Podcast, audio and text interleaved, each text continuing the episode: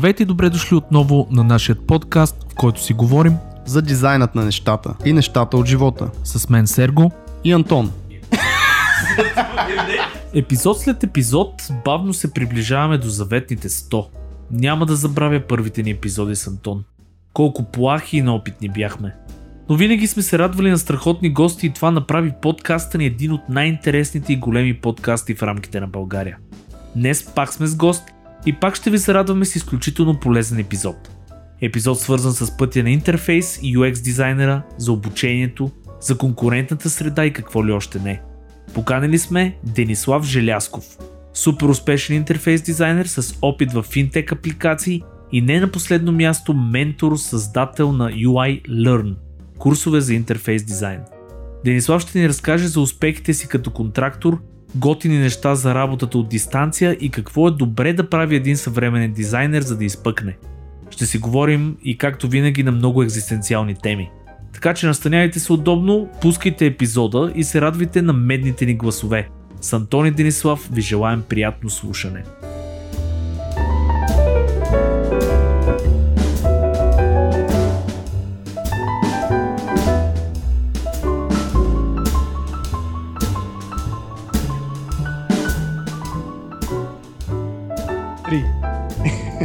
Добре, здравейте хора!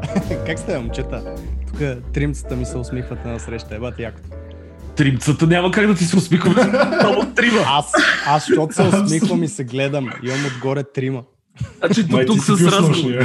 Точно и, и до тук с разговора ни за интелекта и кой по... Окей, okay, окей. Okay. Значи имахме един спор хора преди да започнем разговора. Кой всъщност от нас, Сергей, е по-хубав и по-интелигентен? Като а, по принцип може да си разделиме някой от двете титли. Не е задължително и, нали, единия да е и двете. Но всички знаем предвид. истината. Всички Гласувайте. знаем истината. Добре. А, значи първо да приветстваме всички, които ни слушат, гледат в момента. А, предполагам, че повечето ни слушат, защото ни е по аудио формат подкаста. Над Денислав, който всъщност днесния гост, искам да му благодаря, че дойде тук при нас един вид виртуално, понеже той всъщност не е от София, от Бургас е. А, за това до някъде виртуално. Как си, Дениславе? Добре съм. Държа да отбележа, че тази обида не мога да я пренебрегна. От Велико Търново съм, но живея в Бургас. От кога живееш в Бургас? А, от 8 години мисля, че станаха вече. Абе, бургазлия си, както и аз съм софиянец вече. Не, от Велико Търново съм. Бургас ми е квартала. Ясно, супер. Много добре го каза. Между другото, сега всички бургазли, да знаете, това е Терислав Желясков. Нали, първо да кажем цялото. Да, да. Живее на елитен си адрес. Здрасти, здрасти, Дени, между другото и, от, и от мене и да кажа първо, че този разговор ще е много готин, защото Денислав е един от хората, които аз лично много харесвам от това, което съм виждал до сега. Отскоро съм виждал неща, но, но са много яки и Денислав е човек, който е, има страшно много опит в UI и UX и е колега а, учител. Колега учител, ще стигнем и до там. Така че, кажи две-три думи за, за себе си, изобщо как тръгна, какво става, кой е Денислав Желясков? Ами, добре, то това е между другото, първо майка ми много ще зарадва за това, че кажа, че съм учител, тя е директорка и ще каже, в фамилията е вече. Е, това е секта. в кръвта. кръвта. в кръвта ни е. Ами, от Велико Търново съм и пътя ми към дизайна не беше обичайния. Всъщност исках да стана футболист като малък а, кой не е искал. Но на 16 или бях 17, имах тежка контузия на коляното и една година бях налегло буквално. Нищо не може да правя. Естествено, футболисти какво правим? Играем FIFA по цял ден, а, в когато не играе футбол. И имахме едни, един форум си бяхме направили и трябваше някой да прави банерите. И моят компютър беше най-мощния и използвах най-легалния Photoshop ever. И дай, айде да направиш един банер, направих един банер, а ето бах ти якото е, е елементарна работа и оттам тръгна красата вече. Мисля, че когато бях на 18-19, Uh, исках вече да правя сайтове, нали? Викам, то хубаво сайтове, но само е така с банерчета сайтове няма стане. Трябва някой да ги пише тия сайтове нещо.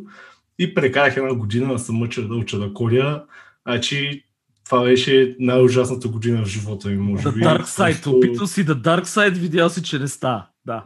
Просто да, смисъл наистина и тогава да виж какво. Значи брандинг не ма кефи, само графичен дизайн не ма кефи и то остана едно нещо. И то тогава беше 2010 и нямаше такива UI, UX, Product, ресърчери и всякакви такива глупости и бяхме всички веб дизайнери общо взето. И оттам почнах някакви дизайни да правя.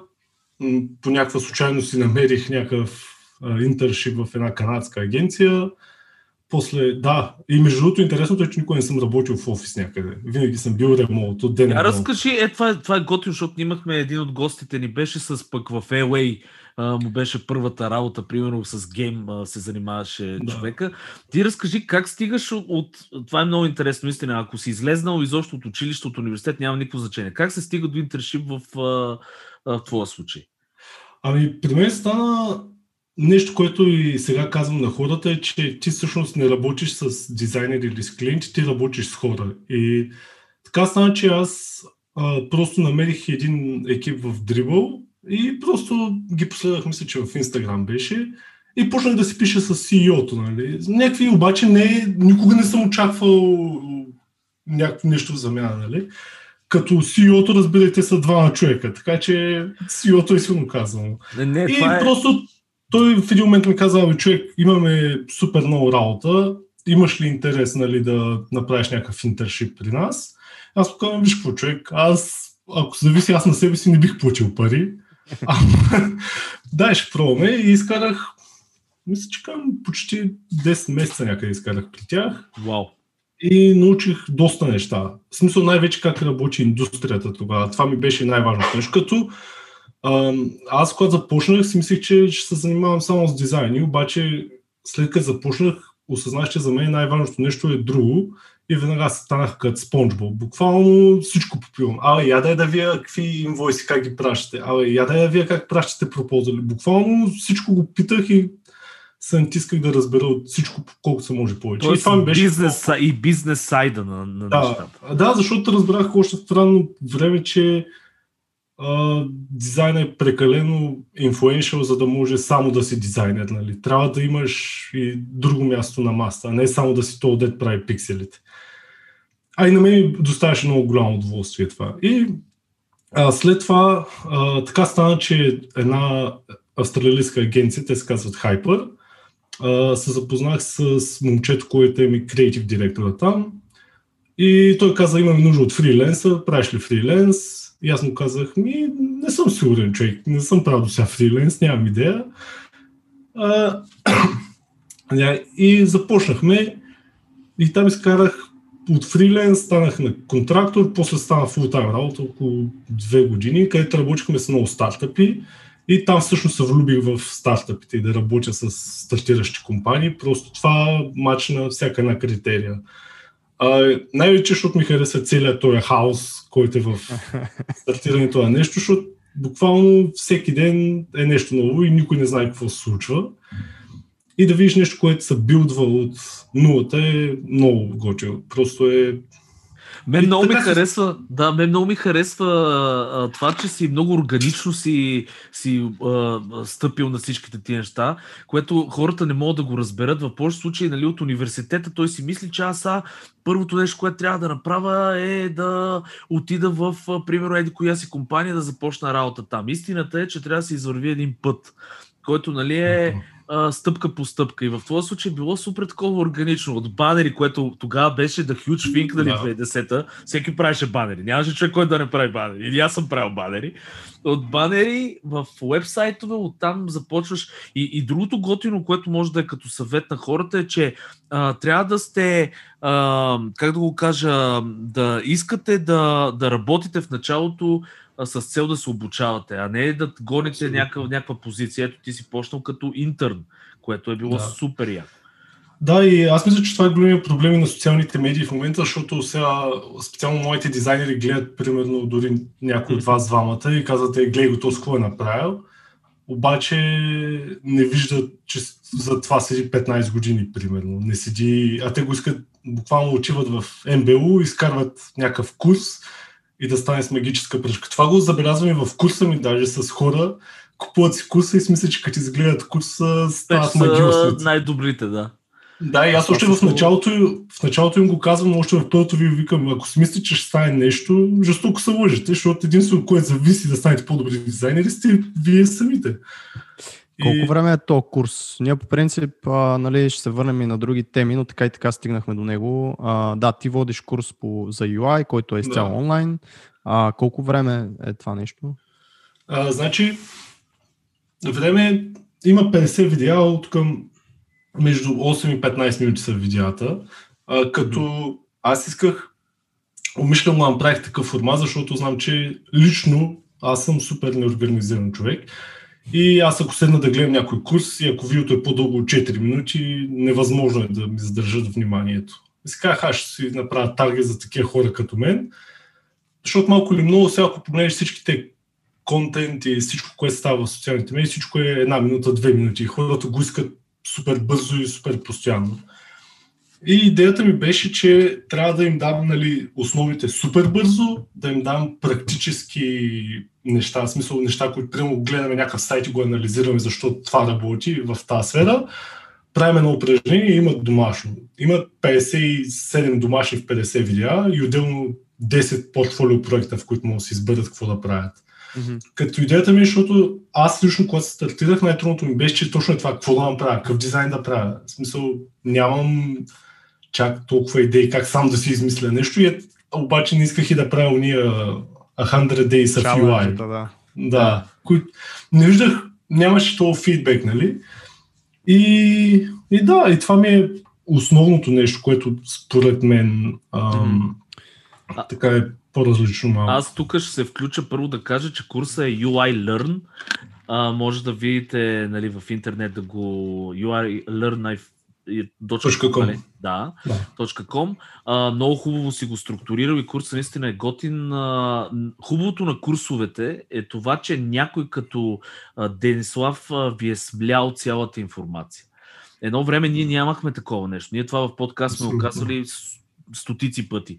Тогава а, нямаше, имаше недостиг на информация. Нямаше кой да, освен ако не работиш на някое место и примерно апокривния а, дърт, а, примерно печатар, дойде до тебе или там който е да ти обясни нали, как се случват нещата, нямаше друг начин. Нямаше курсове, нямаше нищо.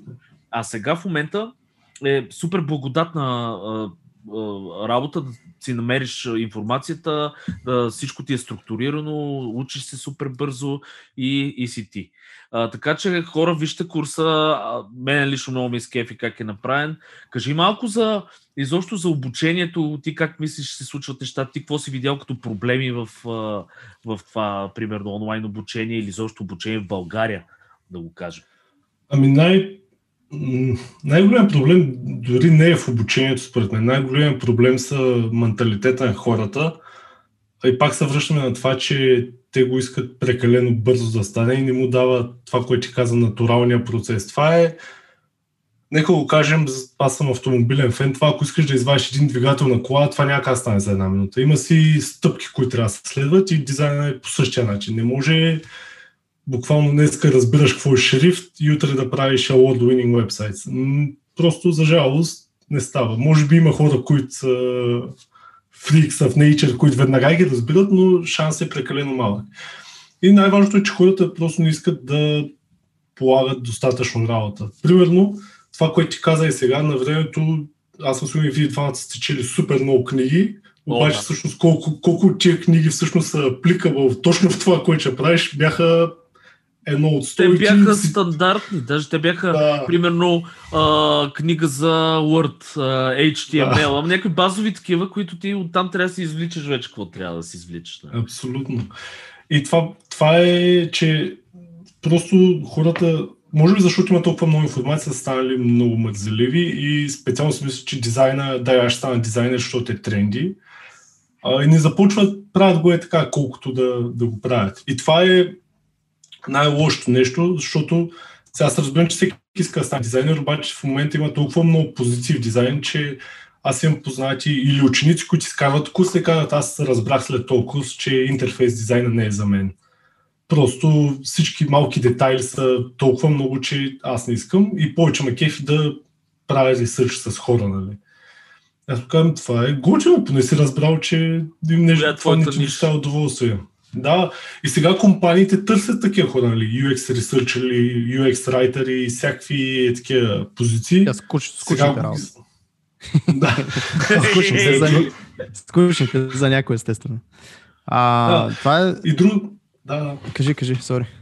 А, е и друго? другото е, че а, това е, че си мисля, че да научиш ту да прави дизайнер. И О, да. да. за мен е, това е най-голямата грешка, защото и вие се чувствате така, че ако ще е на Photoshop, на Dreamweaver, каквото и да ми дадеш вече, за мен е все тая. Да, има, има наис- наистина трябва да знаеш туба до някакви базови неща, но примерно да правиш After Effects анимации не е задължително, за да започнеш работа някъде.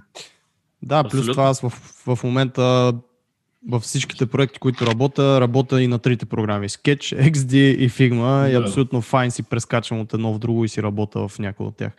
А, естествено си имам своите такива при, при, привър, привърженици или как се нарича.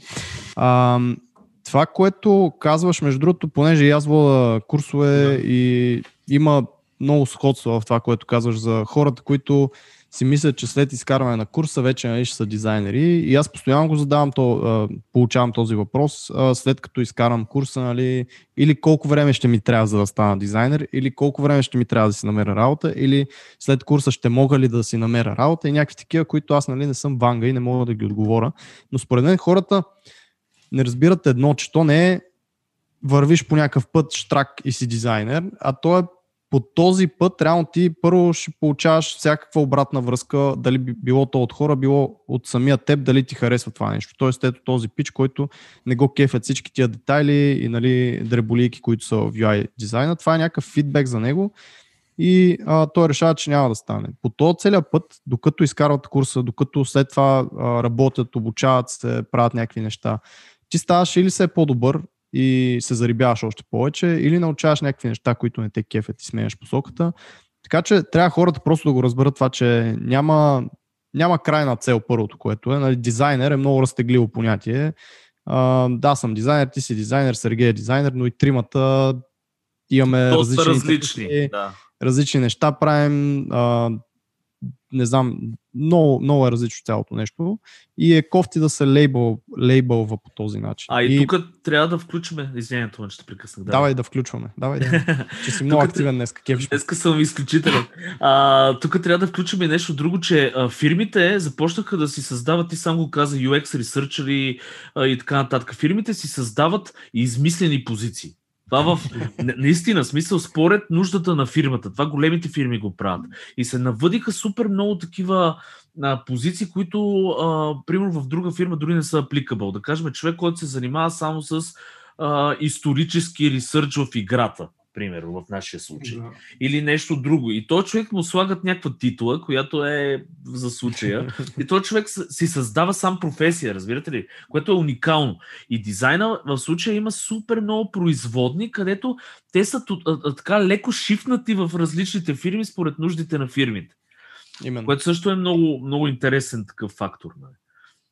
Какви са... Да, дори наскоро бях, бях видял, извиня, че прекъсвам, Да, да. а, бях видял за Google една обява Senior Interaction Researcher Designer. Yes. И това... Значи, когато има- Когато има повече от три думи в титлата, хора, нещо не е наред. Трябва да, Да, се но премисли това, между другото, аз мисля, че това е много голям проблем и може би ние като дизайнери сме го допуснали да стане, защото а, е много трудно, особено за хората, които стартират, всъщност да разберат какво е това, което правиш. Защото едно време беше само веб дизайн и беше Мгм. елементарно. Знаеш, влизаш, правиш някакви сайтове. Дори SaaS продуктите, които са произволни на вебсайтовете, всички им казахме вебсайт. Никой не му казваше, това е SaaS продукт. Всички казахме вебсайтове. И това Софт- беше. Софтуер е за сервис хора, за който не Да. знае. Това е SaaS. Това са всичките усу... софтуери и услуги, които реално виждате в интернет. Да. А, добре, между другото, това е друг въпрос, който доста често ми задават. Разлика между UI и UX. А, ако можеш да споделиш с... За теб. Пред, какво е предполагам, това? че и на теб сте го задавали много. Освен за теб, нали, как най-лесно би го обяснил на някакви хора, които наистина не схващат нали, каква е разликата, защо постоянно е с някаква слаш там между двете се появява. Представи си, че аз съм баба Кинче и идвам да те питам какво е UI и UX баба. Защото съм го някъде. Ами баба е първото нещо, което е аз веднага отговарям, че не трябва така да се разделят. Никога. И за мен е много обширно това понятие, защото UI обхваща всичко, може да кажем, че е визуална част, но не е само визуалната част, защото ти може да имаш един красив интерфейс, който да работи ужасно след. Примерно, Сержо прави игри и там това е най-очевидно за мен, защото игрите повечето са някакви супер фенси дизайни, обаче ако интерфейса е, UX е много зле, смисъл самия флоу, като кликнеш тук, какво да стане, и буквално си викаш това, що е така за Бога. Нищо са прекарали супер много време примерно на визуалната. Сежо не кажа, че ти го правиш, но в игри не, доста а, често съм Много между другото добър пример си продължиш мисълта само тук да кажа, защото аз това се а, боря да го обяснявам на всичките ни клиенти, нали, изобщо колко е важно. И аз, примерно, много лесно им го обяснявам така. Мога да направите най-красивата игра на света. Ама аз ако не сложа бутона play, да кажем, на, на местото, където трябва, хората няма да стигнат до вашата игра. Абсолютно. И това, примерно, е нещо, което е много важно. Хората да вкарват точно а, баланса между визуално с практично и как точно да бъде използваем. Абсолютно. И другата част е, UX е за мен по-скоро частта, в която ти трябва да опознаеш кой всъщност ще ползва този продукт. И тук има супер много производни вече, нали, какви неща, какви тулове, какви практики да ползваш, което е в една степен е overkill, в една степен е полезно. Сега, а, примерно, в UX за мен има примерно карт сортинг, да речем като екзампъл. Не всеки продукт трябва да прави карт сортинг. Има определени кейсове, в които да го направиш, обаче не всеки. И затова аз казвам, че дори аз изобщо изключвам да казвам UX ми предпочитам да казвам като някакви workshoпове, защото събирате група хора, ей хора, това ни е проблема, ще използваме примерно Crazy Aids, което е упражнение лудите осмици, където за, за 3 минути трябва на един лист, разделен на 8, да нарисувате идеи и всеки да си ги обясни. Това е примерно, обаче ако го погледнеш чисто дръпнеш стъпка назад, това е част от UX процеса, но това не означава, че това е задължителна част. И има много хора, които стартират, които почват правят карт сортинг, crazy aids, сайт мапове и всякакви такива неща, които буквално има сайтове, които са e-commerce сайтове, които даже нямат нужда от сайт мап, защото то няма какво толкова да го мислиш. Сега не е толкова комплексно. Ако продаваш само едни обувки, един чифт обувки вътре, в смисъл то е сравнително straightforward. Нали? Дори аз избягвам и wireframe да правя чисто low fidelity на по-семпли продукти, примерно. Някакви сега не мога да дам точен екзампъл веднага, пълно някакви фитнес приложения и такива работи, защото пълно направил съм 50 фитнес приложения, имам някакъв експириенс вече и имам някакъв knowledge, който му скипна една стъпка. Но най-важното нещо е, че тези две неща не трябва да се разделят. Ясно. Но, но, значи, а как преценяваш тогава къде да вложиш повече, примерно, усилия и да, и да рънеш се едно процеса от нулата, къде да се концентрираш, да кажем, по, по-директно да, да подходиш към нещата. Ти сам каза да скипнеш, примерно, wireframe и директно скочиш върху дизайн. Ами зависи сега, примерно ако си с стартъп, там нещата са малко по-хаотични, защото при тях всичко е първо, че е много консервативно от към пари, второ от към време. Буквално при тях всичко е за вчера. Нямат време да направят нещо. Заради това там а, имал съм случаи, в които стартъп казва, човек имаме две седмици, трябва да направим това и се събираме на двуседмичен спринт, който мисля, че вие сте го ръмвали, нали, на първия ден правим. Но един ексерсайз да. си допълнително тестваме вече някакъв solution.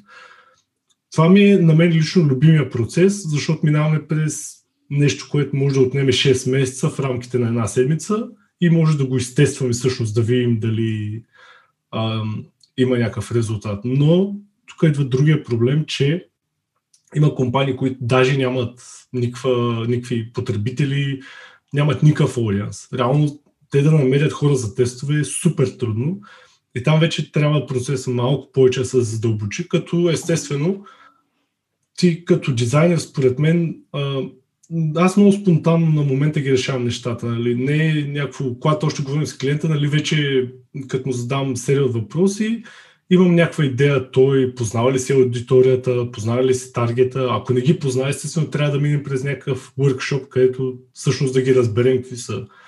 Дали както ти кажеш за Баба Ганка или за Антон ще правим дизайна, защото има огромна разлика. Да, в разбиране, в изобщо в... Да. А, а, добре, а, значи аз това, което разбирам, всъщност комуникацията в случая е Да. винаги key feature. Нали така? Смисъл да разбереш от срещната страна какво се случва.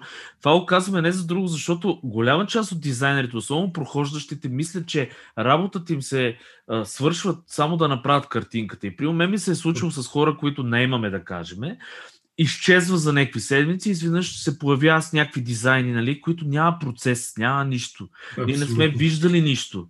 И, и естествено се дава фидбек и оттам се почва едно мрънкане от другата страна, нали, ама аз го направих, сега защо такова? защо по този начин? Абсолютно, да. Смисъл, това е, че аз мисля, че това беше проблем преди години, но явно отново се появява, че дизайнерите си мислят, че те са Господ Бог, ние колим и бесим, но не е така. А, защото аз съм имал много проекти, в които примерно аз имам някаква мега яката идея за дизайн и решение, обаче сядаме, нали, предлагам го, дори на кол, само е така се събираме, говорим го и веднага нали, излизат 50 технически въпроси, които ще удължат процеса с 6 месеца. Направо още тогава решава, не, това просто отпада. Веднага. И сега, ако бях примерно преди 6-7 години, ще кажа, е, баш тъпото, аз какво се занимавам човек, направо махай ми се от главата, аз не мога да си го посна в дрибъла. Но всъщност точно тази комуникация, за която казваш, тя е най-важна. И с колкото по-големи екипи работиш, толкова по-важна е тя, защото става някакъв страшен хаос, ако сте примерно компания 700 човека и ти си част от някакъв интегриран екип вътре. Или са три компании навързани с инжир, една за друга с по 100 човека и всеки е decision maker в цялото нещо. Абсолютно, да. да. И, и точно е тази чиста ясна. Дори аз мога да кажа, че сега работата ми е 20% дизайн, 70% комуникация. Което не е малко... Не звучи, не звучи много фън. Ами не, е смисъл, то в един момент идваш, достигаш до един етап, в който колкото и да искаш да дизайнваш, ако искаш да се развиваш, ти не можеш да правиш само пиксели, нали. Лично ме ме кефят повече такива стратегически решения, къде ще отиде бизнеса. Да, но то това при тебе е било заложено още с а, факта, че в интерншипа си поел някаква инициатива да гледаш как се правят инвойси, да виждаш нали, как работи акаунтинг, бизнес частта и Да. така нататък. Тоест ти може би си такъв. Има хора, които наистина ги кефи да си местят пиксели, да си правят само пиксели. А, няма нищо лошо в това. Аз тук на всичко това, което каза, абсолютно съм съгласен. Единствено за баш, баш начинаещите искам някаква такава вметка да направя за UI UX. Да, не трябва да се разделя нали, толкова рязко, но си има само UX позиции, които наистина правят тези дизайн тинкинг упражнения и карт сортинг и, и всякакви такива неща. А, в повечето компании си има и UI дизайнери, които просто правят визуалната част. Това не значи, че те не трябва да знаят нали, колко проминен трябва да е бутона или къде трябва да е сложен или че в тази форма трябва по такъв начин да са структурирани полетата, за да е по-user-friendly, usable. А, така че, нали, ако трябва за баш и баба, какво беше там, Гинче, която да, да кажем, че е ползвала уеб, уебсайто. Айде поне това да й дадем на тази баба, защото иначе как ще го обясниш. И визуалната част на това нещо е правена от UI дизайнер. UX частта, ако е голям проект, защото наистина не всеки проект е необходимо да има dedicated UX човек, а, е логиката, подредбата на менюто, на интерактивните елементи, какви ще са, защо ще са, а, тестовете с хората, които след това ще използват този вебсайт или каквото ще е, това е UX частта. Нали? По-аналитичната, по-логиката вече зад свързаността на всички тези екрани и а, функцията, която трябва да изпълнява този екран, това може би е по-скоро UX. Но съм абсолютно съгласен, че един UI дизайнер трябва да има халхабер от UX дизайн, както и UX дизайнер трябва горе-долу да знае нали, а, малки принципи на графичен дизайн, за да комуникира по-добре най-малкото.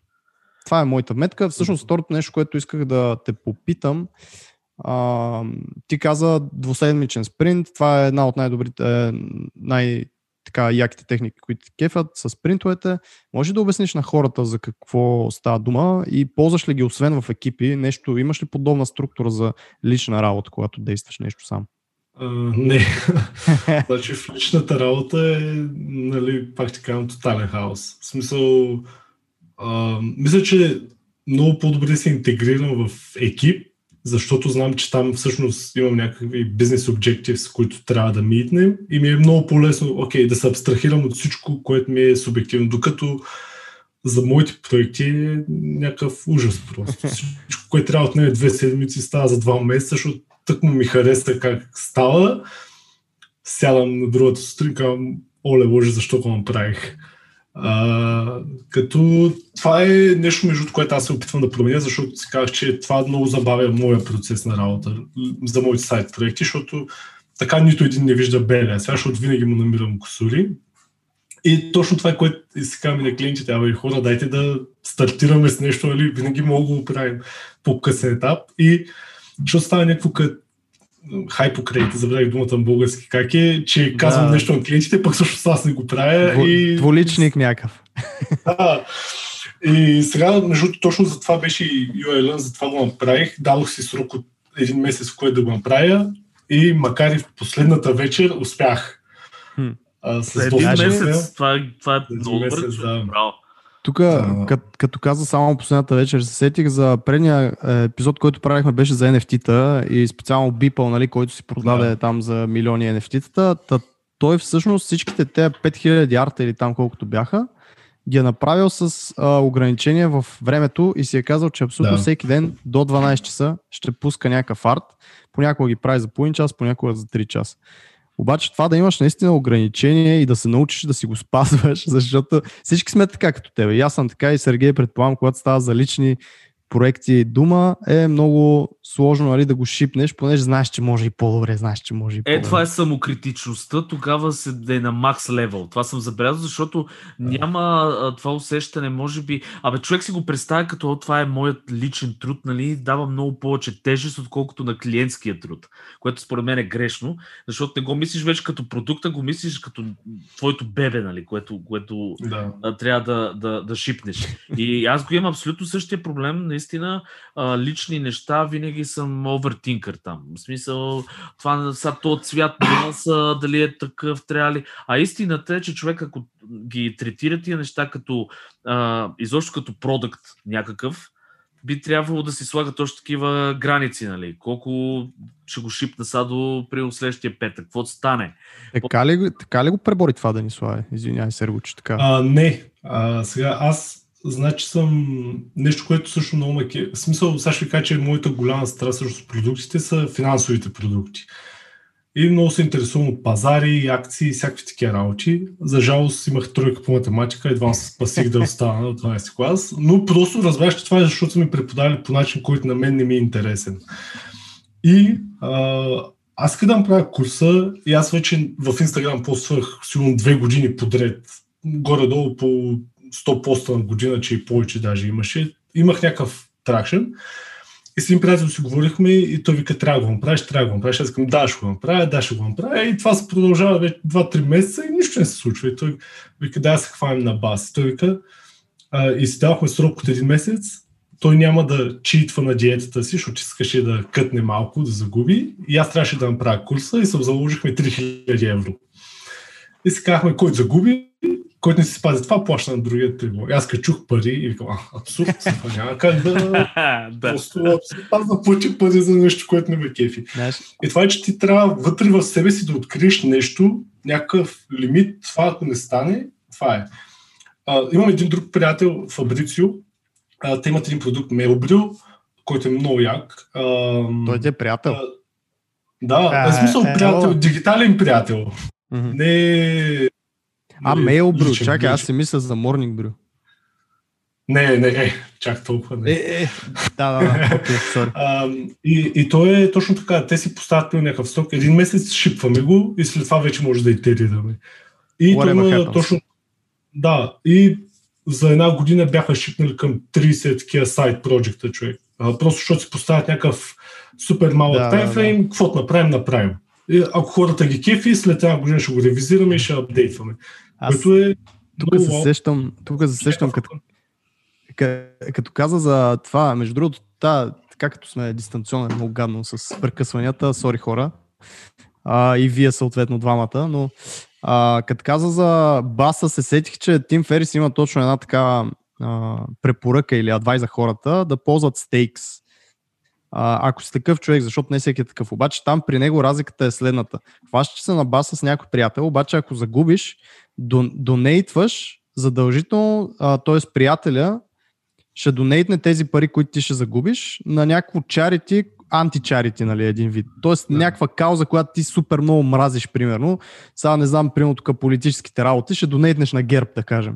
Е така, ако загубиш тези 3000 евра, нали, и става още по-гадно такова, защото хем ще загубиш пари, хем ще отидат за някакво Абсолютно. такова нещо гадно. Аз Така тук че Това е искам, вариант. Да, искам да дам и моите 5 стотинки да ви кажа аз какво разбрах, в каква заблуда съм живял през цялото време. Нали. Оказва се, понеже ние почнахме да правим игрички и точно за това за бързото шипване.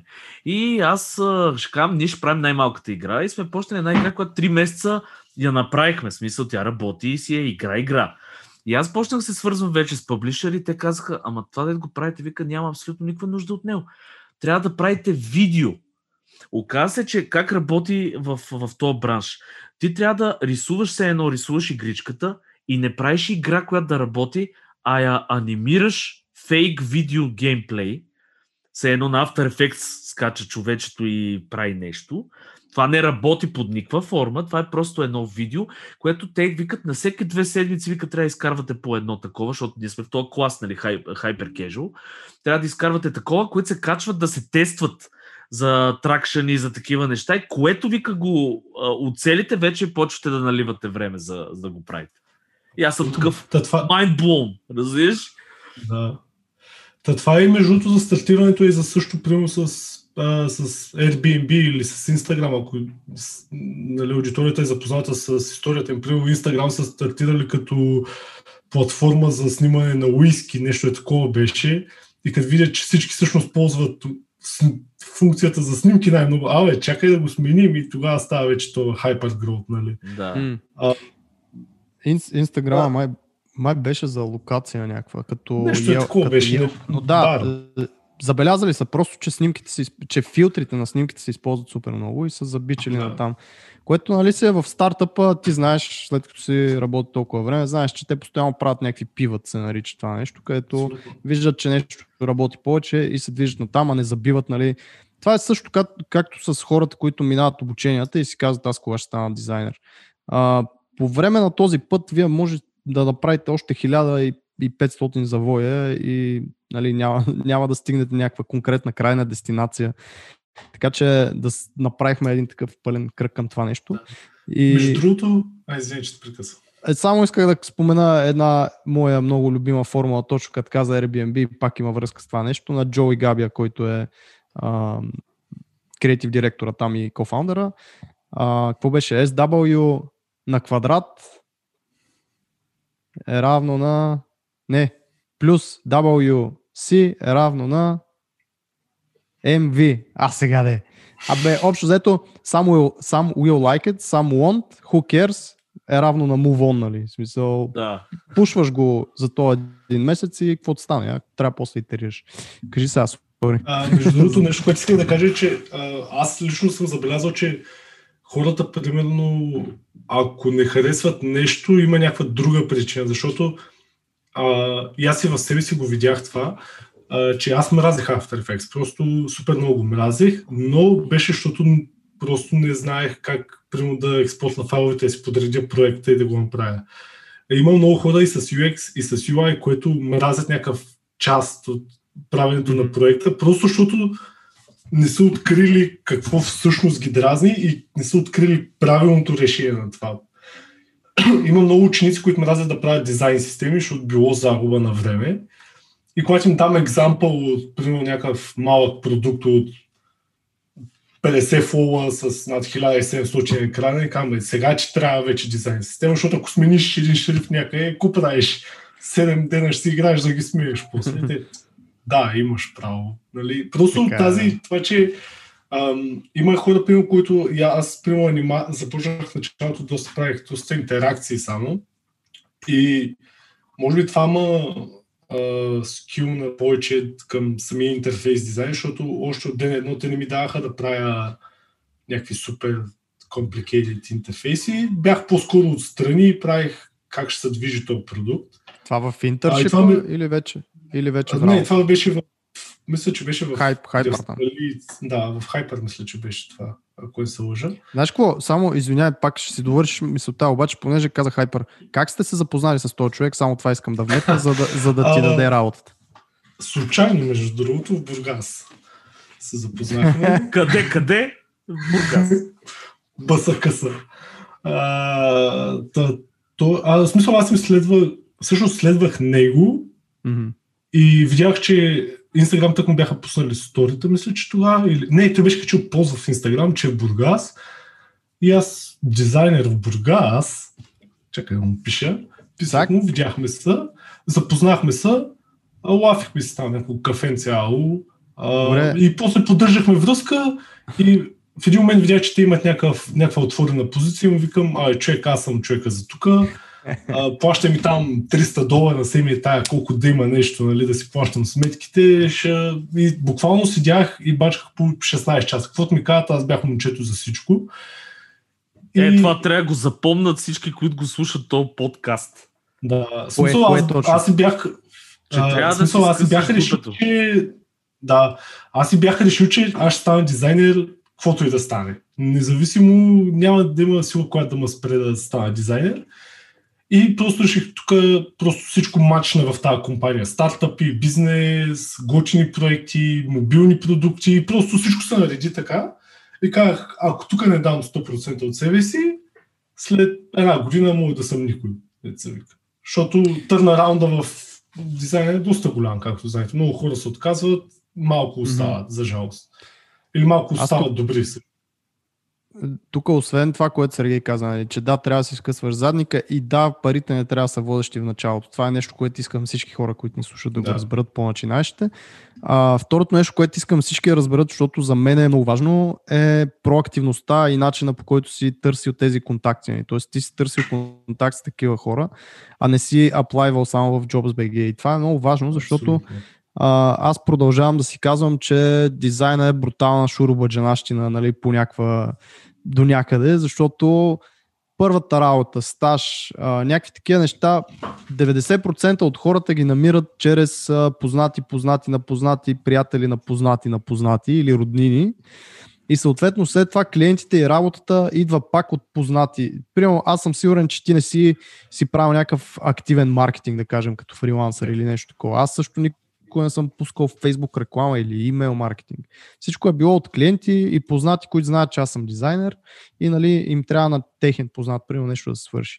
Така че тази проактивност и търсенето на контакта с хора, дори в Instagram, в LinkedIn, а, нали, някакъв, някакво такова запознанство да се гони е много важно. Аз затова предположих, че е нещо такова и затова исках да го Да. спомена. И другото, което е, че аз винаги помня, между другото, мисля, че беше 2015, бях писал, бях си направил първия сайт тогава, вече първото портфолио, го бях пратил на Сержо да го види всъщност. Тогава.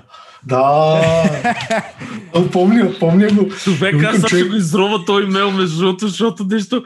Верно ли? Беше е? във Фейсбук. Да, мис, сигурен съм, че бях ти го пратил, а, защото тогава тък му правих точно този shift вече към повече да съм продуктово ориентиран, нали, и такива. Надявам И се да съм казал нещо и съм ти помогнал да не съм бил тотал задник. Да, и точно, не, не беше задник тогава. Сега си. мерси, мерси. А, доста ми помня, защото ти тогава, нали, а, аз нямах толкова много познати българи дизайнери и в смисъл виждам примерно един българин, работиш с EA и всякакви такива големи компании, викам, а стига е, щом има един, значи може да има още. А, и да. И А, така, За личния контакт, само да кажа, аз между другото, много ми е интересно, лошото е, че не знам как ще го изробва от Фейсбук, ако беше имейл, но както и да е, мисълта ми е друга, личния контакт, защо е важен, чисто психологическа гледна точка и в бизнеса е така. Защото а, срещите, личните хората са много по- се доверяват на човек, с който са изпили една бира или едно кафе, или виждат, че е готин, и, а, защото нали, на края на деня, както се казва на, на чист английски, а, е, а, ти разчиташ повече на персоналност, отколкото на, на умения. Уменията в наши дни се постигат сравнително не лесно, но, но могат да бъдат нещо, което няма да е същия път, който преди време се е изминавал. Нали? Смисъл има тулове, има заготовки, има всякакви неща, които помагат. Обаче персоналността на хората, с които работиш, това вече е нещо, което се гради супер много. И затова хората разчитат нали, на този бонд. Тоест аз съм те срещал на някакво кафе, супер много съм ти се изкефил. И аз ще предпочита дизайнера, който ми е по-приятен като човек, не, а може да е с малко по-слаби качества, отколкото човека, който е супер добър, нали, обаче е някакъв тотален ръб. Така че да. това нали, е много, много важното. Всъщност, Тук но, идва и един... Но да вметнем, че... Да. Давай, давай. А, ще кажа, че има хора, които просто... Да, малко, май има. А, ще кажа, че това е точно така, но има хора, които а, са си просто такива, нали? В смисъл, това не означава, че те трябва сега, ей, ми аз съм си ръб, няма да се оправя, нямам е, шанс. Да, да. Защото а, и те също имат скилове, защото аз, примерно, а, не е важно, не може всички да са някакви супер социални и си лафят, нали? Има хора, които също трябва да седнат и работят, не може само лафчета. И... не може само там до кулера с водата да си лафят. А всъщност имаме един такъв добър приятел и, и двама Сергей, който е такъв по-затворен. А, не, за не, не, за друг става въпрос. Дай да не... Имаме и много ръбове. Поздрави и шараут на ръбовете, защото много си ни кефат и си ги обичаме. А, но той имаше също едно подобно възражение, нали, че не винаги трябва да си толкова outgoing, за да можеш да бачкаш и той е много добър а, професионалист и наистина е просто по-затворен ботих човек, което също е файн и просто се опитам тук нали, да кажа, че това, което и Денислав всъщност каза, че не, да. ако, ако не си някакъв супер социален човек или екстроверт, не е задължително да бъдеш, но и ти не си някаква константа, която никога няма да се промени. Затова ако се опита някой да движи в тази посока поне, може с 1% да се подобри и това да изиграе нали, ключовия момент. Та, аз тук си мисля, че е много важно да се каже, че ти не си се отпуснал, защото не си намерил правилната среда. Защото аз съм, примерно имам доста познати приятели геймери, те когато с геймери не са същите хора, когато са примерно с мен. Защото аз съм било само бизнес, инвестиции, пари, хайпер гроучите. Седят и мълчат и някакво да кажат по тази Обаче, когато с геймери ги виждаш как изведнъж се запалват отвътре и, и, не могат. Е да. Да, аз тук да те върна, защото ти каза нещо много интересно. Между другото, за, за това, примерно, не ти е харесал After Effects, а, примерно, после обаче си разбрал, като си навлезнал, а, нали, че това е нещо, което е готино и така нататък. Колко са важни туловете? А, имаш ли тулове, които използваш? Би ли препоръчал някакви неща, примерно, да я знам, в UX, UI, нали, сферата? Ами, аз съм си Покажи си фенбой, да, в смисъл, ако ползваш фигма, Ма, фигма, фигма. Ама сега е прав. Сега ще урежа. Да, това, са хип, това са хипстарите, тъй че плащайте си за проектчета. Айде. а, да. Татуловете за мен, а, това е нещо между другото, което аз може би най-много приличвам, че туловете са тотално безмислени. Няма, не трябва да, да, както казах в началото, трябва да имаш някакви познания, но никой не да казва, абе, аз заради то ту не мога да направя хикс. Ам, защото сега, особено ако си мързелив, никой няма ти помогне, независимо какво става. Обаче сега буквално има толкова много ресурси в интернет, че ние преди 10 години аз като се мъчих да чета как да си хост на сайта, едва намерих статии, камо ли за UI, UX неща. Така че Uh, иначе аз ползвам Sketch, Principal, After Effects, Zeppelin и Abstract. И Figma ползвам естествено, защото имам клиенти, които искат Figma да ползваме. Скетча, uh, скетча да. не вкара ли някакъв Zeppelin негов си в това? някакъв А, хендов. да, обаче много става. скъпо май излиза. А. Но и не съм го пробвал между другото. Той и XD-то има някакъв такъв. Екзито е супер човек. Ама... Да. Много, много, много е читав техния хендов, защото е един линк и забравяш. А, така че туловете нямат никакво значение. Има много по-важни неща в този дизайн, които трябва да се научат, като иерархия, как да използваш шрифтове, как да избираш цветове и всякакви такива Баланс, неща. композиция. А, да, смисъл, те са да, всичките основи и ако ги знаеш тях и как да работиш, как да ги манипулираш в своя полза, ако ще и камък и дърво да ти дадат, пак ще го направиш готино. Пак копираме до Fundamentals, това, което си Да, говорим. да. Представете сега, примерно, Леонардо да Винчи или Ари в нещо по-близко, Пикасо, да, да е в днешно време жив и да е веб дизайнер. А? С, а, нали, просто има основите. Аз ли забих или? А, не, Сергей Не. просто не мърда. Аз си мислех, че призна.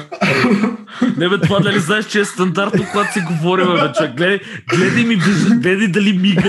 Гледай Дали се мига. разширяват зениците или не. Та да, щеше да е такова много яко, такъв а, мисловен, мисловен, не инструмент, а мисловно упражнение, да си помислим как а, Пикасо би правил така веб дизайн и графичен дизайн днешно време. Аз това се чуда, между другото, това ме води до следващото не- нещо. А, а, той ще да е иноватор. Говориме, нали, смисъл от морето, от а, сега неща, които виждаме, защото за мен почват да еднаквеят.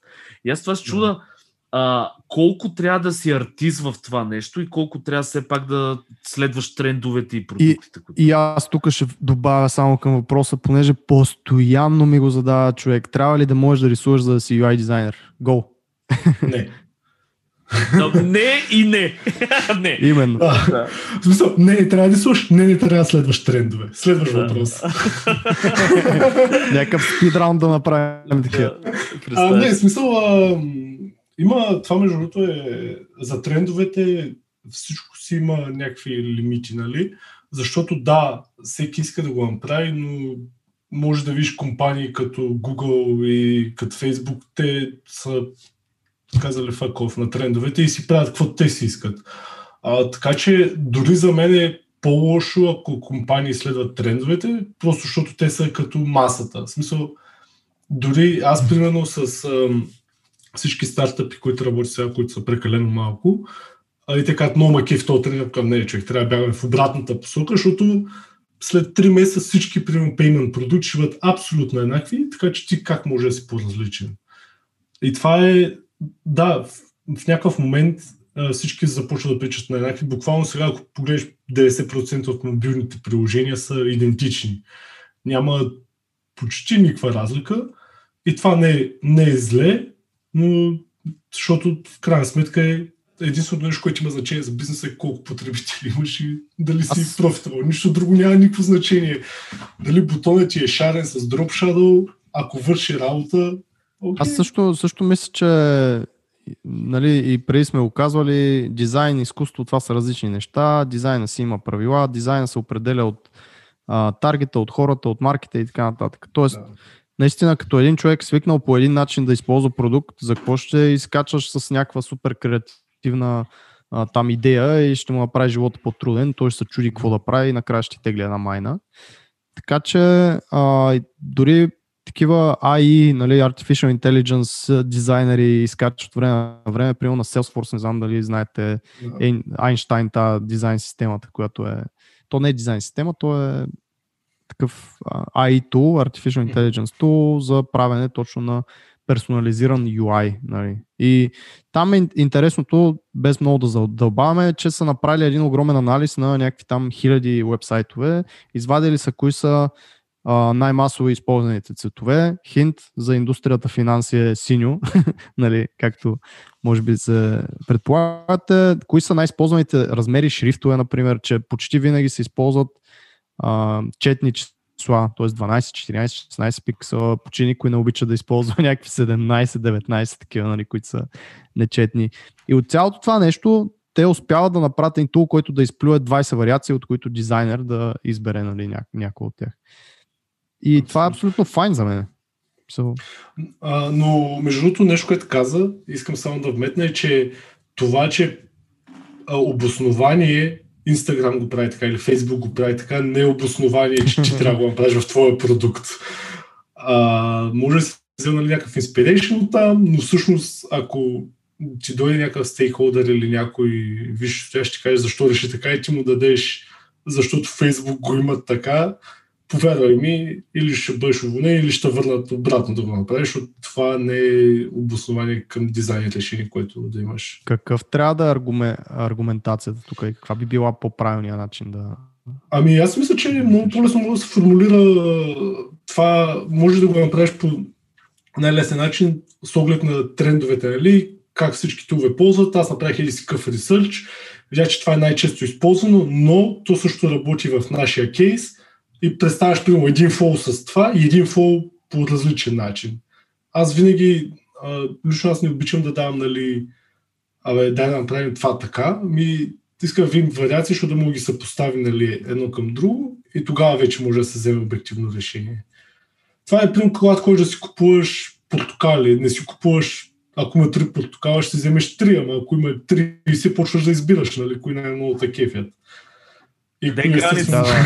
Обаче къде е границата? Защото по принцип за версии, за такива неща, докъде даваш свобода на, на, на айде да го наречем клиента, който седи от среща. Защото знаем, че има проблем, ако му дадеш 30 протокола да. да избере. Почва едно страшно избиране Абсолютно. и накрая дори не избират, а почва да ги миксират. Кората от протокол да. номер 5 с вътрешно от протокол номер 4. Нали? Ами, аз се лимитирам до 2-3 версии най-много. Като всяка една версия искам да си има някакво обоснование защо всъщност съм я пикнал. А, като имам случаи, в които са две, Имам случаи дори, в които е една и примерно на втората версия е буквално някакъв, някакъв елемент малко по-различно позициониране или самия интеракшн, който става след този елемент е различен.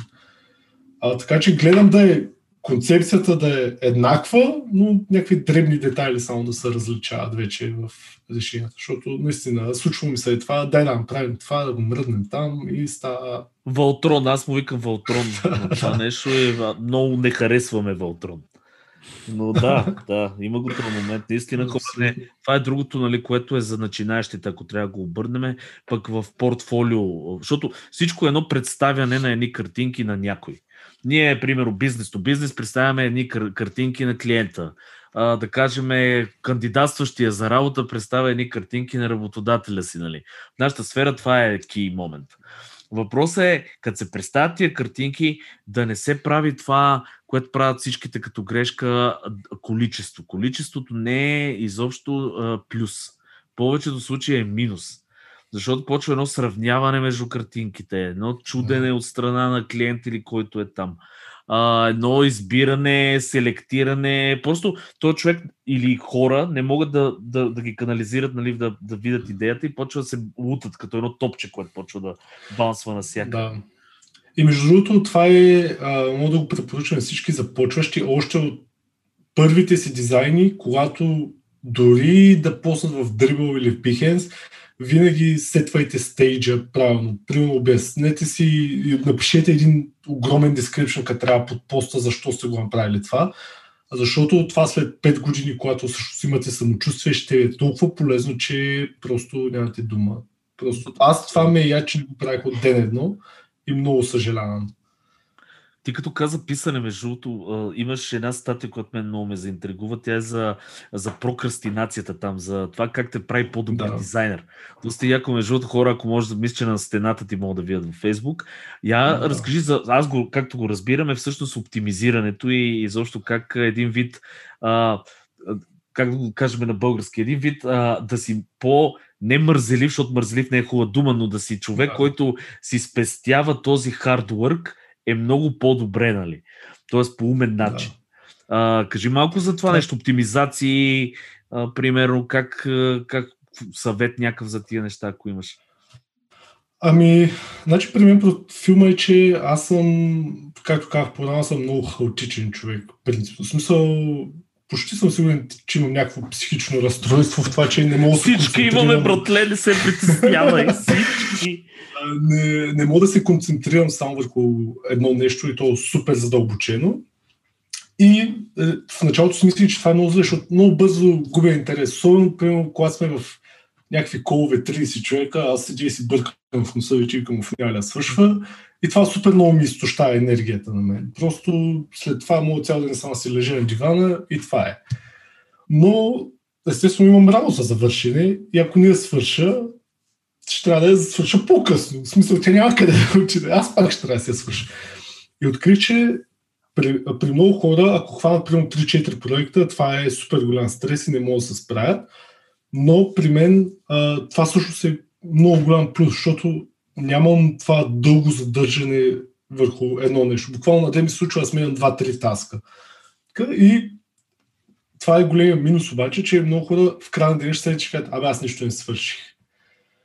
И заради това вече трябва да откриеш как ти активно да си мислиш, че всъщност ти не мързелуваш и това, че отлагаш някои неща, примерно, или миксваш проекти, не означава, че е нещо лошо. Естествено, всяко договор ти им го позволява, правите каквото искате, нищо да ви уволняват и всякакви такива работи.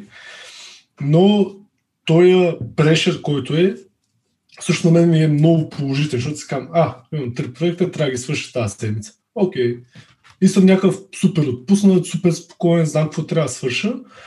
А, като за оптимизиране аз от към клиентските проекти ми е супер лесно. А, от, затова ще говоря от към личните, защото там е по-челенджинг. О, да. А, а, като там открих единствената система, която работи за мен е, че аз сядам и си правя някакъв high level goal. Това е the ultimate goal. Нали, примерно, искам да карам Porsche. Наистина това ми е един от големите таргети в живота. Надявам се. Да... Пожелавам ти го, човек. Да. И си казвам, окей, за да имам Porsche ми трябва 300 000 евро, примерно. Като това трябва да са 10% от net ми, да речем. Чиста математика, де факто трябва да имам около 3 милиона някъде. И си казвам, добре, за да имам 3 милиона, какво ми трябва? Първо трябва да имам работа. В смисъл трябва да работя някъде, така че си осигурявам една част от този таск. После искам, добре, обаче аз нали, работата не мога да удовлетворява само, искам да имам и сайт проекти, които всъщност да ме поддържат жив, защото колкото да имаш работа, нали, колко че е кефи, рано или късно, това се превръща в някаква рутина и губиш тая страст, която си има да. в началото. Просто знаеш, а, аз съм 3 години тук, за кого се давам зор и ставаш малко като чиновник в банка, общо взето. Те там приемаш плащане и това е. Не, че има нещо лошо. Ако имате родини такива, не го казвам за нещо лошо. И оттам вече почвам да се разделям, нали, окей, примерно за UI Learn, както ви казах, трябва да направя курса. Курса трябва, имам един месец да го направя и сега ми се разбирам, примерно тази седмица пиша за всичките модули. И знам, че ако не ги напиша, аз вече съм беклога ми един ден назад. Следователно, щом ги напиша, трябва да ги пратя на копирайтер да ги провери всъщност дали пише някакви смислени работи или си пиша е, тук ще дойдеш сега, този бутон ще го мръднеш и такива глупости. След като той го одобри, той най-вероятно отнема ден-два това означава, че имам 4 дена да запиша примерно 25 видеа, защото значи аз 50 видеа не мога ги едитна за една седмица. И това е такъв процес, че си разбирам, всичко е някакви супер малки таскове, обаче всичко е филмато към един bigger goal.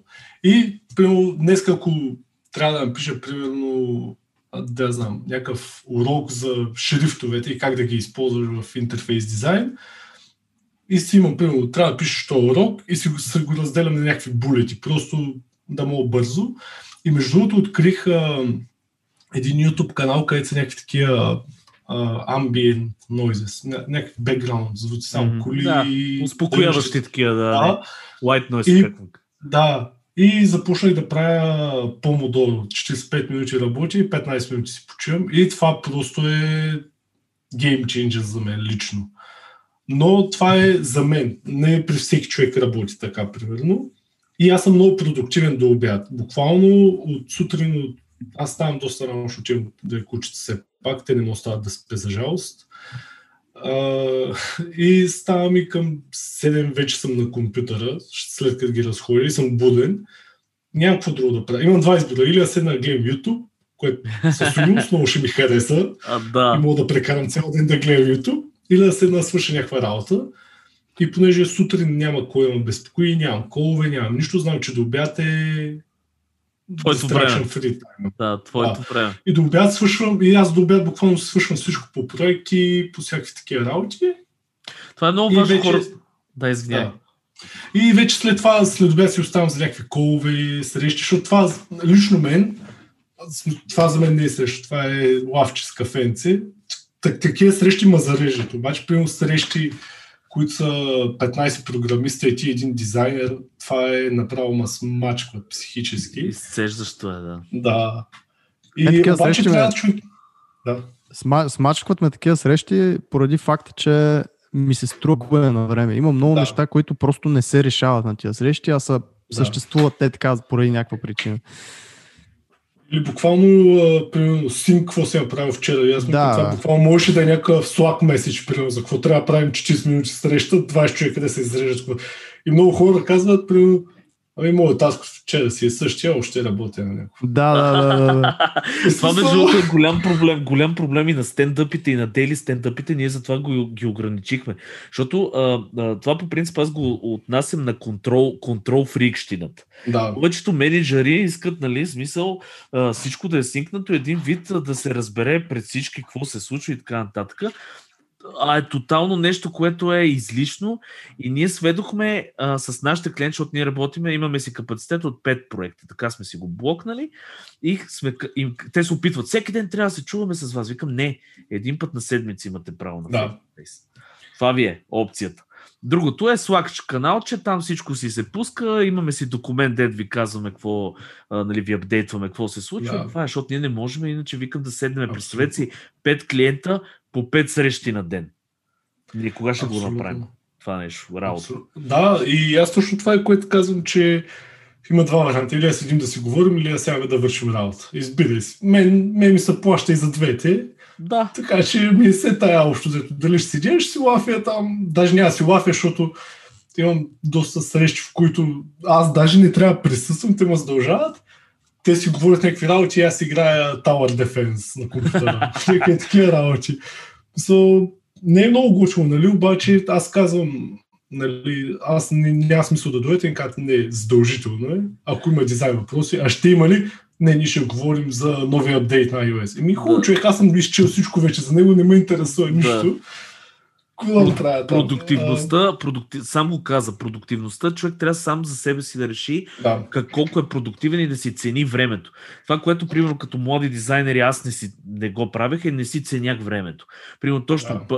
във всяка една среща, губене на време, после съм там Америка и това ти изкъбява тотално. Докато, примерно, това, което бях направил също като теб, бях си тракнал абсолютно всяка една минута в продължение на месеци.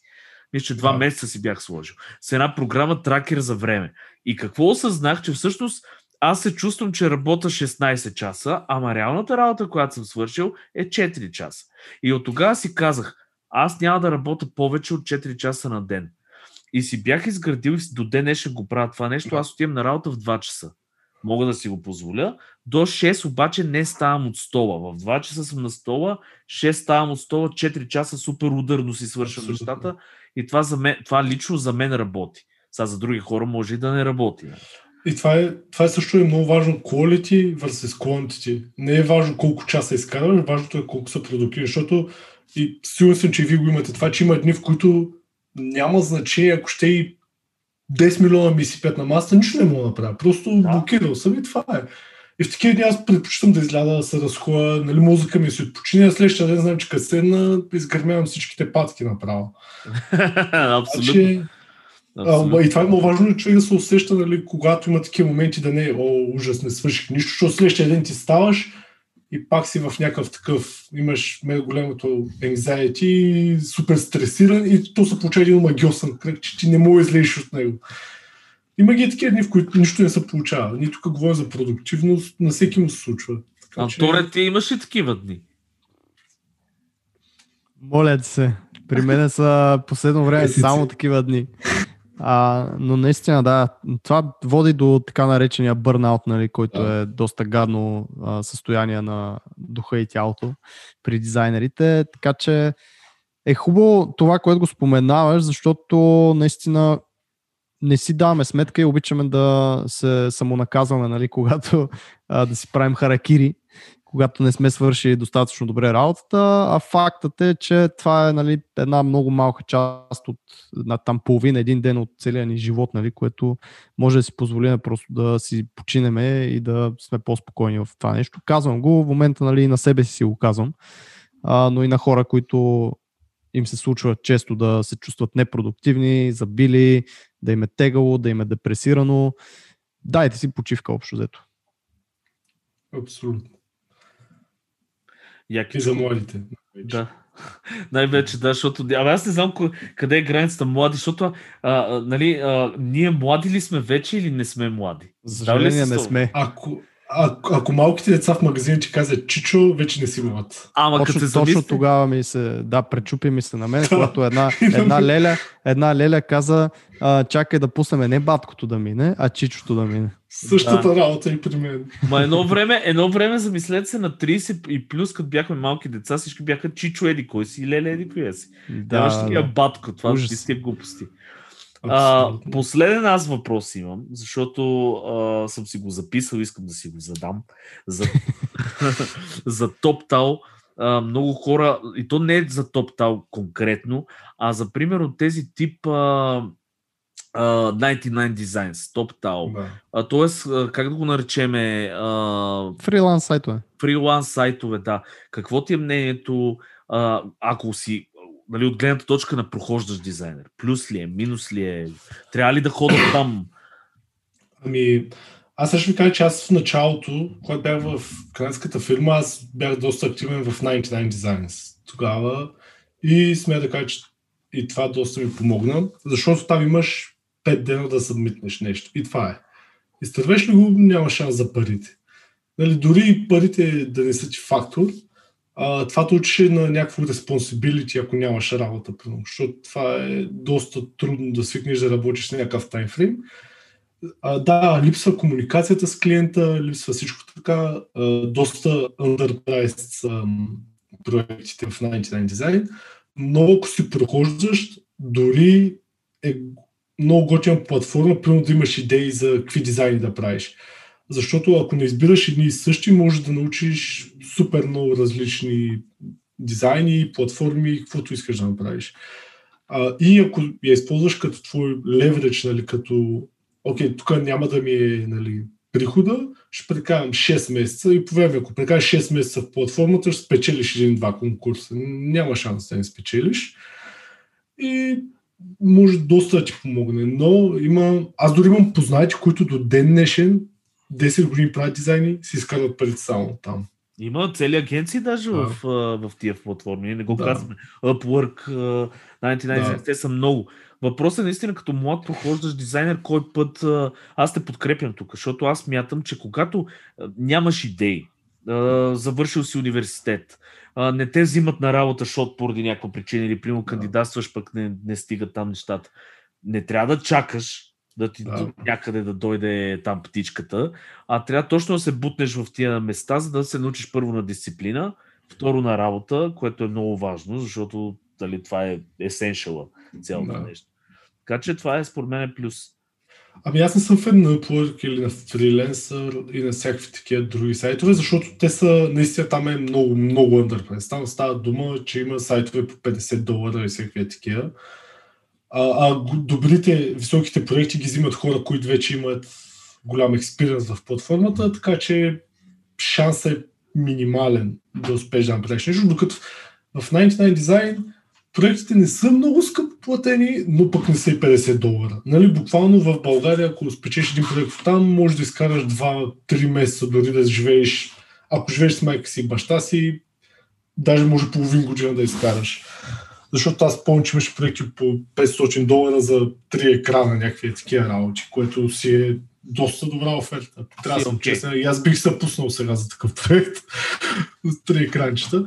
Но а, пак казвам, че трябва да внимаваш, защото а, да, те те учат на някакви неща, но там е много затворен процес. Клиентът ти дава всичко. И това не те учи на тази комуникация, която е важна, за да може да скейлнъпнеш, нали, да идеш на следващото ниво. И не е важно, например, за всичките готини компании и всички нормални фирми, те искат точно тази комуникация и колаборация да е на ниво. И ако не го развиеш това по някакъв друг начин, може да ти е доста трудно, ако излезеш от този балон, който е тази платформа. Реално да, абсолютно си прав. Да. Но наистина, може би като стъпка хората да се замислят все пак, ако сте в позиция, в която да. Са излизат от университета, не знаете какво правите, няма, няма опции за работа и така нататък, може би това е една стъпка, която е окей. Okay. Но не е нещо за, за примерно, long term. По-скоро да. аз би го обобщил. Нали, Абсолютно, да. И, и между там е гочното, че бързо можеш да разбереш всъщност какви продукти ти доставят удоволствие, защото там има много пътникопоток на всякакви фитнес, финансови, какви ли не, аз какво ли не ми се е случвало да виждам. А, и много бързо мога да разбереш също се, а не ме кефи само примерно финтек да прави или само някакви дашборди и да си откриеш нишата супер рано, отколкото да отнема години. Или, примерно, както Антон супер много обича, таблици медицински да прави. Това значи, любимо. Мога по цял ден само това да правя. Тук естествено ще, така шеговито го казвам, защото го правих по цял ден и щях да се самоубия накрая. А, но да, има хора, които много кефи, наистина. Ти самия каза, че финансови продукти на теб са ти едни от любимите. Те са много чартове, много таблици, много такива неща. А, има хора, които се кефят на иллюстрации, на всякакви други. Така че да. подкрепям абсолютно това, че такива платформи за абсолютно начинаещи са добър старт. А, правите си неща, които после евентуално може да си добавите и в портфолиото, дори да не ги а, закупят нали, или да не ви платят за тях. И това е една от стъпките, която мога да причисля към проактивност. Нали. Освен ако да. да кажем сега излизате от университет, освен контакта, търсенето на хора, LinkedIn, запознаването, ходенето по събития, обграждането си на, с други дизайнери, дори прохождащи, дори ваши нали, колеги, а не само напреднали. А, това с регистрирането, поддържането на профил твой си в Upwork, в 99 Designs, това също е нещо, което е някакво действие от ваша страна, докато си намерите мястото един вид. Та, нещо друго, между което бих вметнал е, че аз сега, ако бях стратежен дизайнер, бих си документирал цялото джърни от до. А, било то в YouTube, в блог или в каквото и да е. А, защото това може да изглежда абсурдно за дизайнери, но след 10 години, ако го правиш веднъж на седмица, това ще ти е такъв леверидж, че просто си нямаш. Мен да, дори имам ученици, които сега ще ви кажа най-проста история. Имам ученик от Нигерия, който взе курса, намери си работа в Германия, бях момент от един месец и сега заминава за щати. Аз съм казал, човек, ти това nice. нали разбираш, че ако го беше документирал, ще да експлодираш на всяка и ще ще станеш някакъв дизайн гуру в Нигерия. Еми да, човек, а мен май е странно. Еми, смисъл обаче някакви такива истории, защото хората, особено в тек индустрията, са свикнали с бели мъже най-вече да волят всичко и няма, няма го това да е нали? И не си споделят, много, много добрите дизайнери не си споделят как всъщност са стигнали. Да, сега има подкасти, нали, видеа и такива, които горе-долу се отваря, но пак не е същото. Не е също, което той го казва от вече една призма на експириенс човек и не го казва от призмата всъщност тогава на момента какво си мисли. Защото аз помня, че когато започвах и правих някакви сайтове за по 200 долара, си викам, аз как ще се изхранвам с това? Е? А между другото нещо интересно, което не вметнахме изобщо е, че аз докато започнах в тази канадската фирма с интершипа, аз също време работех в Макдоналдс, после ме пуснах Макдоналдс. Колега Макдоналдс. И отидох в, и отидох в KFC в конкуренцията и KFC изкарах супер малко, да един месец сигурно. И това мой, значи, мой човек си. Мой човек си. Значи, само да кажа, в Макдоналдс издеш ще прекъсва. Макдоналдс, Свет Люсимов на Фонд Фабрик. Аз и той, я, я, е Да. Значи, тайната с тока за да станеш добър дизайнер е да минеш през Макдоналдс. И сега Първо всички поч... на опашката пред Макдоналдс от подкаста, които ни слушат, се редят за работа там в момента. Кажете, че сме ви пратили ние, ползвайте дискаунт кода ни за 10% За, примерно, чизбургер. Афилиет маркетинг. Всъщност ти спомена YouTube а, да се документират и някакви такива неща. Аз, примерно, наистина следа много малко ютубъри, които ам, последните, може би, 7 години така консистентно ми се появяват при мене. И там се там трябва да има, трябва да има някаква харизма. Наистина, не всеки може да го прави, но всеки трябва да пробва според мен. Тоест това, за което казваш. А, да, но за всеки влак си има пътници. А, рано или е късно ти намираш своята аудитория и харизмата идва с това, когато се отпуснеш всъщност пред камерата, тогава вече може да покажеш кой си, което е Въпрос, е, отнема време. Въпросът е големината на аудиторията. Добре, всъщност, така и така сме. Тук ти си имаш YouTube канал, който е на английски. А, да. Каква е причината да не го направиш на български? Ай, така да го задам въпрос. Често ли ви кажа? Пари. Искам да, да съм. Не, не са пари. Много ми е трудно да говоря за дизайн за... на български. да ти Супер кажа, трудно е, човек, защото, защото 10 години всякаква комуникация за дизайн ми е била на английски само. Да, да. И дори има някои думи, които ми отнемат минути да се на български как са. Дори учил в еконта да се подпиша, че казвам се едно конституция пиша. Да ти кажа, проблем е и при нас. И при нас е проблем, ние го разбираме. Ето Антон па даже е между 6 езика и той от руски на английски на български не мога да разбере какво се случва. Тук хора става някакъв реал-time Google Translate постоянно в главата ми. Що те делаш, момко? Е, това е някакъв такъв бургаски руски. такъв морски ми, руски. Между другото, баща ми е наполовина руснак. Тъй, че аз съм ага, една четвърт супер. или една осма. Добре, добре. Моя е наполовина турчин. Аз съм една четвърт, да, се води. Ам, защо те попитах? Защото да, ние също сега за подкаста го правим само за българска аудитория, обаче не е лъжа, нали? И е ясно, че ако почнеш на английски да го правиш, просто аудиторията е по-голяма. Хората, до които стигаш, са доста повече, защото е по-универсален език. И затова ми беше интересно. Пък ние като балканци, като българи, понякога се притесняваме да говорим на английски, нали? особено да се записваме и да го пускаме в YouTube. Затова ми е интересно, ти има ли си някакви тързания на тази тема или не си го мислил ами, толкова? Между другото, изобщо не съм го мислил. Аз дори сега започнах да обмислям един сайт проект, който е нещо като UIL, само че дизайн блок само за интерфейс дизайн, само на български. Но ми е много трудно. Признавам си, супер трудно ми е да пиша, най-вече защото аз съм завършил журналистика в гимназията, но който и който до ден днешен си ги бъркам, запетайки пляскам където ми падне. О, запетайките, аз съм царя на запетайки. То даже има да. синдром. Има синдром, където аз като пиша и се почва запетайки, запетайки на всякъде, разбираш и... И това ми е много... Честно ли казвам, от това съм доста понервен, отколкото от това да го направя на английски. Ам, поради проста причина, че на английски от от малък гледам Cartoon Network mm. и оттам го научих. база. И някакво, да.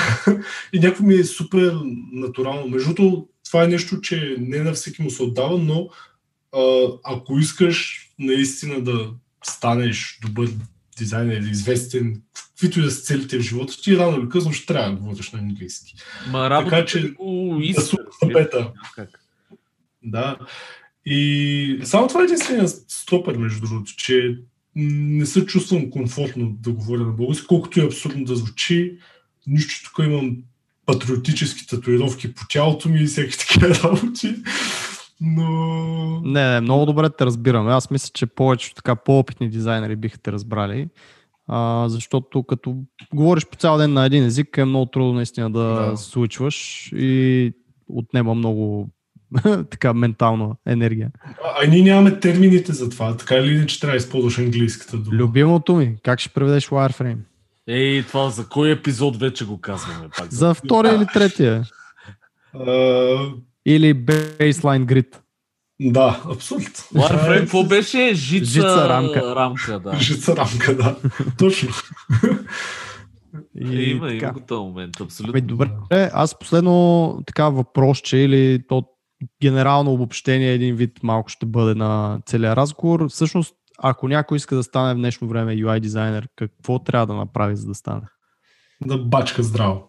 Да си скъса това е, дъто. Това е, да, смисъл буквално е, ти трябва да... А, това между другото, този проект, който е 100 Days of UI, колкото и лошо, толкова е добро е, защото те учи всъщност да си всеки ден да се показваш. Mm-hmm но аз би го направил стъпка нагоре, всеки ден да предоставяш някакъв мини продукт, което тогава вече наистина първо ще затрудни супер много, но вижте, примерно Beeple, той не, не го е правил с някаква цел, нали? Обаче 13 години се показва и знаеш, опа, 60 милиона, кой ти ги дава? 68 милиончета и са 75% да. надолу цената на тия. Но как да. Да, да, но смисъл това е, че ти ако го правиш всеки ден, никой не казва, че трябва сега всеки ден, примерно може един път на седмица, обаче си намериш някакъв процес, където да кажеш, абе, всяка седмица ще излизам с някакъв продукт, някаква интеракция, някакъв дизайн и ще го посвам онлайн за фидбек. И другото, което е, че не трябва да търсиш нали, like, comment, share and subscribe, а трябва да търсиш конструктивен фидбек. И не всеки, всяко е примерно е, не си си оправил косата, е голям си ръб. Сега това е директна нападка срещу теб, обаче ако ти кажа, примерно, този бутон защо е така, нали, има много голям спейсинг, това не е атака срещу теб и трябва всъщност да го приемеш като положителен коментар и да разбереш защо и да го анализираш всъщност. Тоест да разделяш работата от а, да. това, което си ти всъщност. Нали? Да, смисъл. Да не го е, приемаш че... лично, да, като аз така го разбирам. Да, да цени фидбек. Да, защото аз съм човек, който търси супер много критиката. Буквално съм като някаква мишка, се тикам на всяка, искам само да ме критикуват хората, обаче знам, че това супер много ме зарежда и ми помага да израствам, защото първо, че съм станал някакво страшно перде и каквото и да ми каже човек, не мога да тръгне с много малко неща, което е гадно и хубаво. Това е професионализъм да знаеш. Да, смисъл, когато пима седна в, ам, с някакво CEO да си говорим, той ми каже, човек, това е скандално зле. Ето, добре, ще направим друго. Някакво, просто се учиш да си някакъв, да разделяш ти неща, че това не е атака срещу теб, а точно ти помагат хората да се научиш. Но Dribble не е платформата за това, за жалост, защото там ще получиш коментари very cool, great calls, затова мисля, че точно някакви фейсбук групи да си ползваш постовете, да искаш фидбек, пълно както аз съм писал на Сержо преди години, човек много ма кефи работата ти и така и така, да търсиш по-опитни хора и никога не им пиши абе, може ли да те питам един въпрос? Това е... Но, аз също имам 30 000 в Инстаграм, това го получавам само по 5 пъти на ден. Или някакви хай. О, човек, аз, а най-любимото ми е, по принцип на мен, аз, аз също съм голямо перде, обаче най-любимото ми е такова, все пак а, а, искам комуникацията да бъде адекватна. И обикновено а. получавал съм хора, които казват следното нещо, брато, а, тук ли си? И, къде съм, братле? За какво означава това? Да се сериозно ви просто някои адски неадекватни. Все пак бъдете адекватни. Сега не е нужно да сте да. дървета, не е нужно да сте сухари, но поне да има нали, някакъв адекватен... А... Ние имаме един епизод, който е как да даваме и да търсим критика всъщност. Да, 70 и някой, може би, не знам, хора по Кой ги брои? Те вече стават почти 100. броим ги, броим ги. Остават 6 до 100. Да, Остават okay. 6 хора. 6 епизода на дизайна на нещата. До края. Добре, както и да е. Окей. ами, много, много яко, а, много готин разговор. Благодаря ти, че а, си полафихме така съботно, за който не знае, днес е събота. А, записваме го и навън вали в момента, поне тук. А, така че аз лично си прекарах приятно времето. Надявам се и хората, които ни слушат да са си почопли това, което им трябва на тях и да са се изкефили. Ако сте се изкефили, Дизайнът на нещата е във Facebook. Имаме си дизайн група, в която може да задавате въпроси, да коментирате епизода, в която, между другото, и Денислав, мисля, че и ти си там. Ако искате да зададете някой въпрос, сте добре дошли. И имаме и патрон, за който пък иска Next Level да ни подкрепи и да бъде съучастник, както ние го наричаме в дизайна на нещата. Линкове за а, нещата на Денислав също така ще намерите под епизода. Неговия курс, който наистина е добър и ето примера с а, човек от Нигерия, наистина и някакви хора по цял свят, които все пак успяват като положат необходимия труд нали, да а, поемат правилната посока общо взето и да си стигнат целите, което е много готино. Поздравявам те, че го правиш първото, което е, ние с Сергей имахме такива опити, все още не са се осъществили, а, но пък още сме млади, деца вика. Къде, къде млади, къде не. А, аз тук също искам ти благодаря, Дани, за изобщо за цялото време, което дели супер готини неща. Каза, задължително този човек му вижте нещата, особено UI Learn, е нещо, което мен много ме впечатли като структура и като презентация, и като всичко. А, бих ти стиснал ръката, ако можеше така, дали през екрана виртуално. да, но, но а, супер готин разговор се получи. Аз лично ще си го преслушам още веднъж поне. Хора, вижте на данката нещата и къде могат те евентуално да, да я знам, се свържат с теб, ако имат някакви въпроси или само не по телефона, защото е неудобно. да, не му звънете да, да, да, по телефона, моля ви се. Да, да ми звънете по телефона. И Бургас, не ходете в Бургас пред тях. Това също е крипи. Да. Не е готино. Не е кул. Не е кул. Сутринта в 7 часа, когато се извежда кучетата. Да. Значи ако някой дойде в 7 часа, ще му дам кучетата и да се оправя. а, финални думи да кажеш. Приятно. А, беше ми супер приятно. А, минаха два часа почти, а, не ги усетих изобщо. А, какво да кажа? Хора разбрахме едно нещо за дизайна че трябва да минете през Макдоналдс и това е. Няма друго спасение. е, Ако искате е. да станете това добри и известни. Това ще е тайтъла, между другото, на този епизод. за да станеш дизайнер, трябва да си работи в Макдоналдс. Точка. Не, за да станеш известен. А, добре. Може от чизбургери към интерфейс. Жестоко. Е, тази журналистика, да? Всъщност... а колко време си работил в Макдоналдс, поне да се поставим? Почти година. А, добре, добре. Не, месец, значи... Станах инструктор, станах почти е, началник. Серго, а ти до къде го докара? Ти беше някакъв менеджер, май? Да, бях менеджер до година. Значи, инструктор бях на 6-я месец и след това дълго време държах като инструктор и година и 8 месеца бях там, бях до менеджерството. А интересното е, че ти тогава беше много слимнат. Виж как се обърнаха нещата. Ама пак съм менеджер.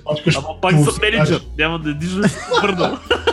Ама беше слимнат, смисъл. Е, бях много готин. Аз и сега съм много готин, просто. сега просто. Сега има, по, има повече от теб, нали? Ти затова си още по-готин. За обичане. Повече за обичане. Добре. Окей, okay, хора, това беше от нас, предполагам. А, много, много така се надявам да ви хареса този епизод и да научите нещо полезно и от нас, и от Денислав. И ще се видим в следващия. И чао, чао от мен, хора.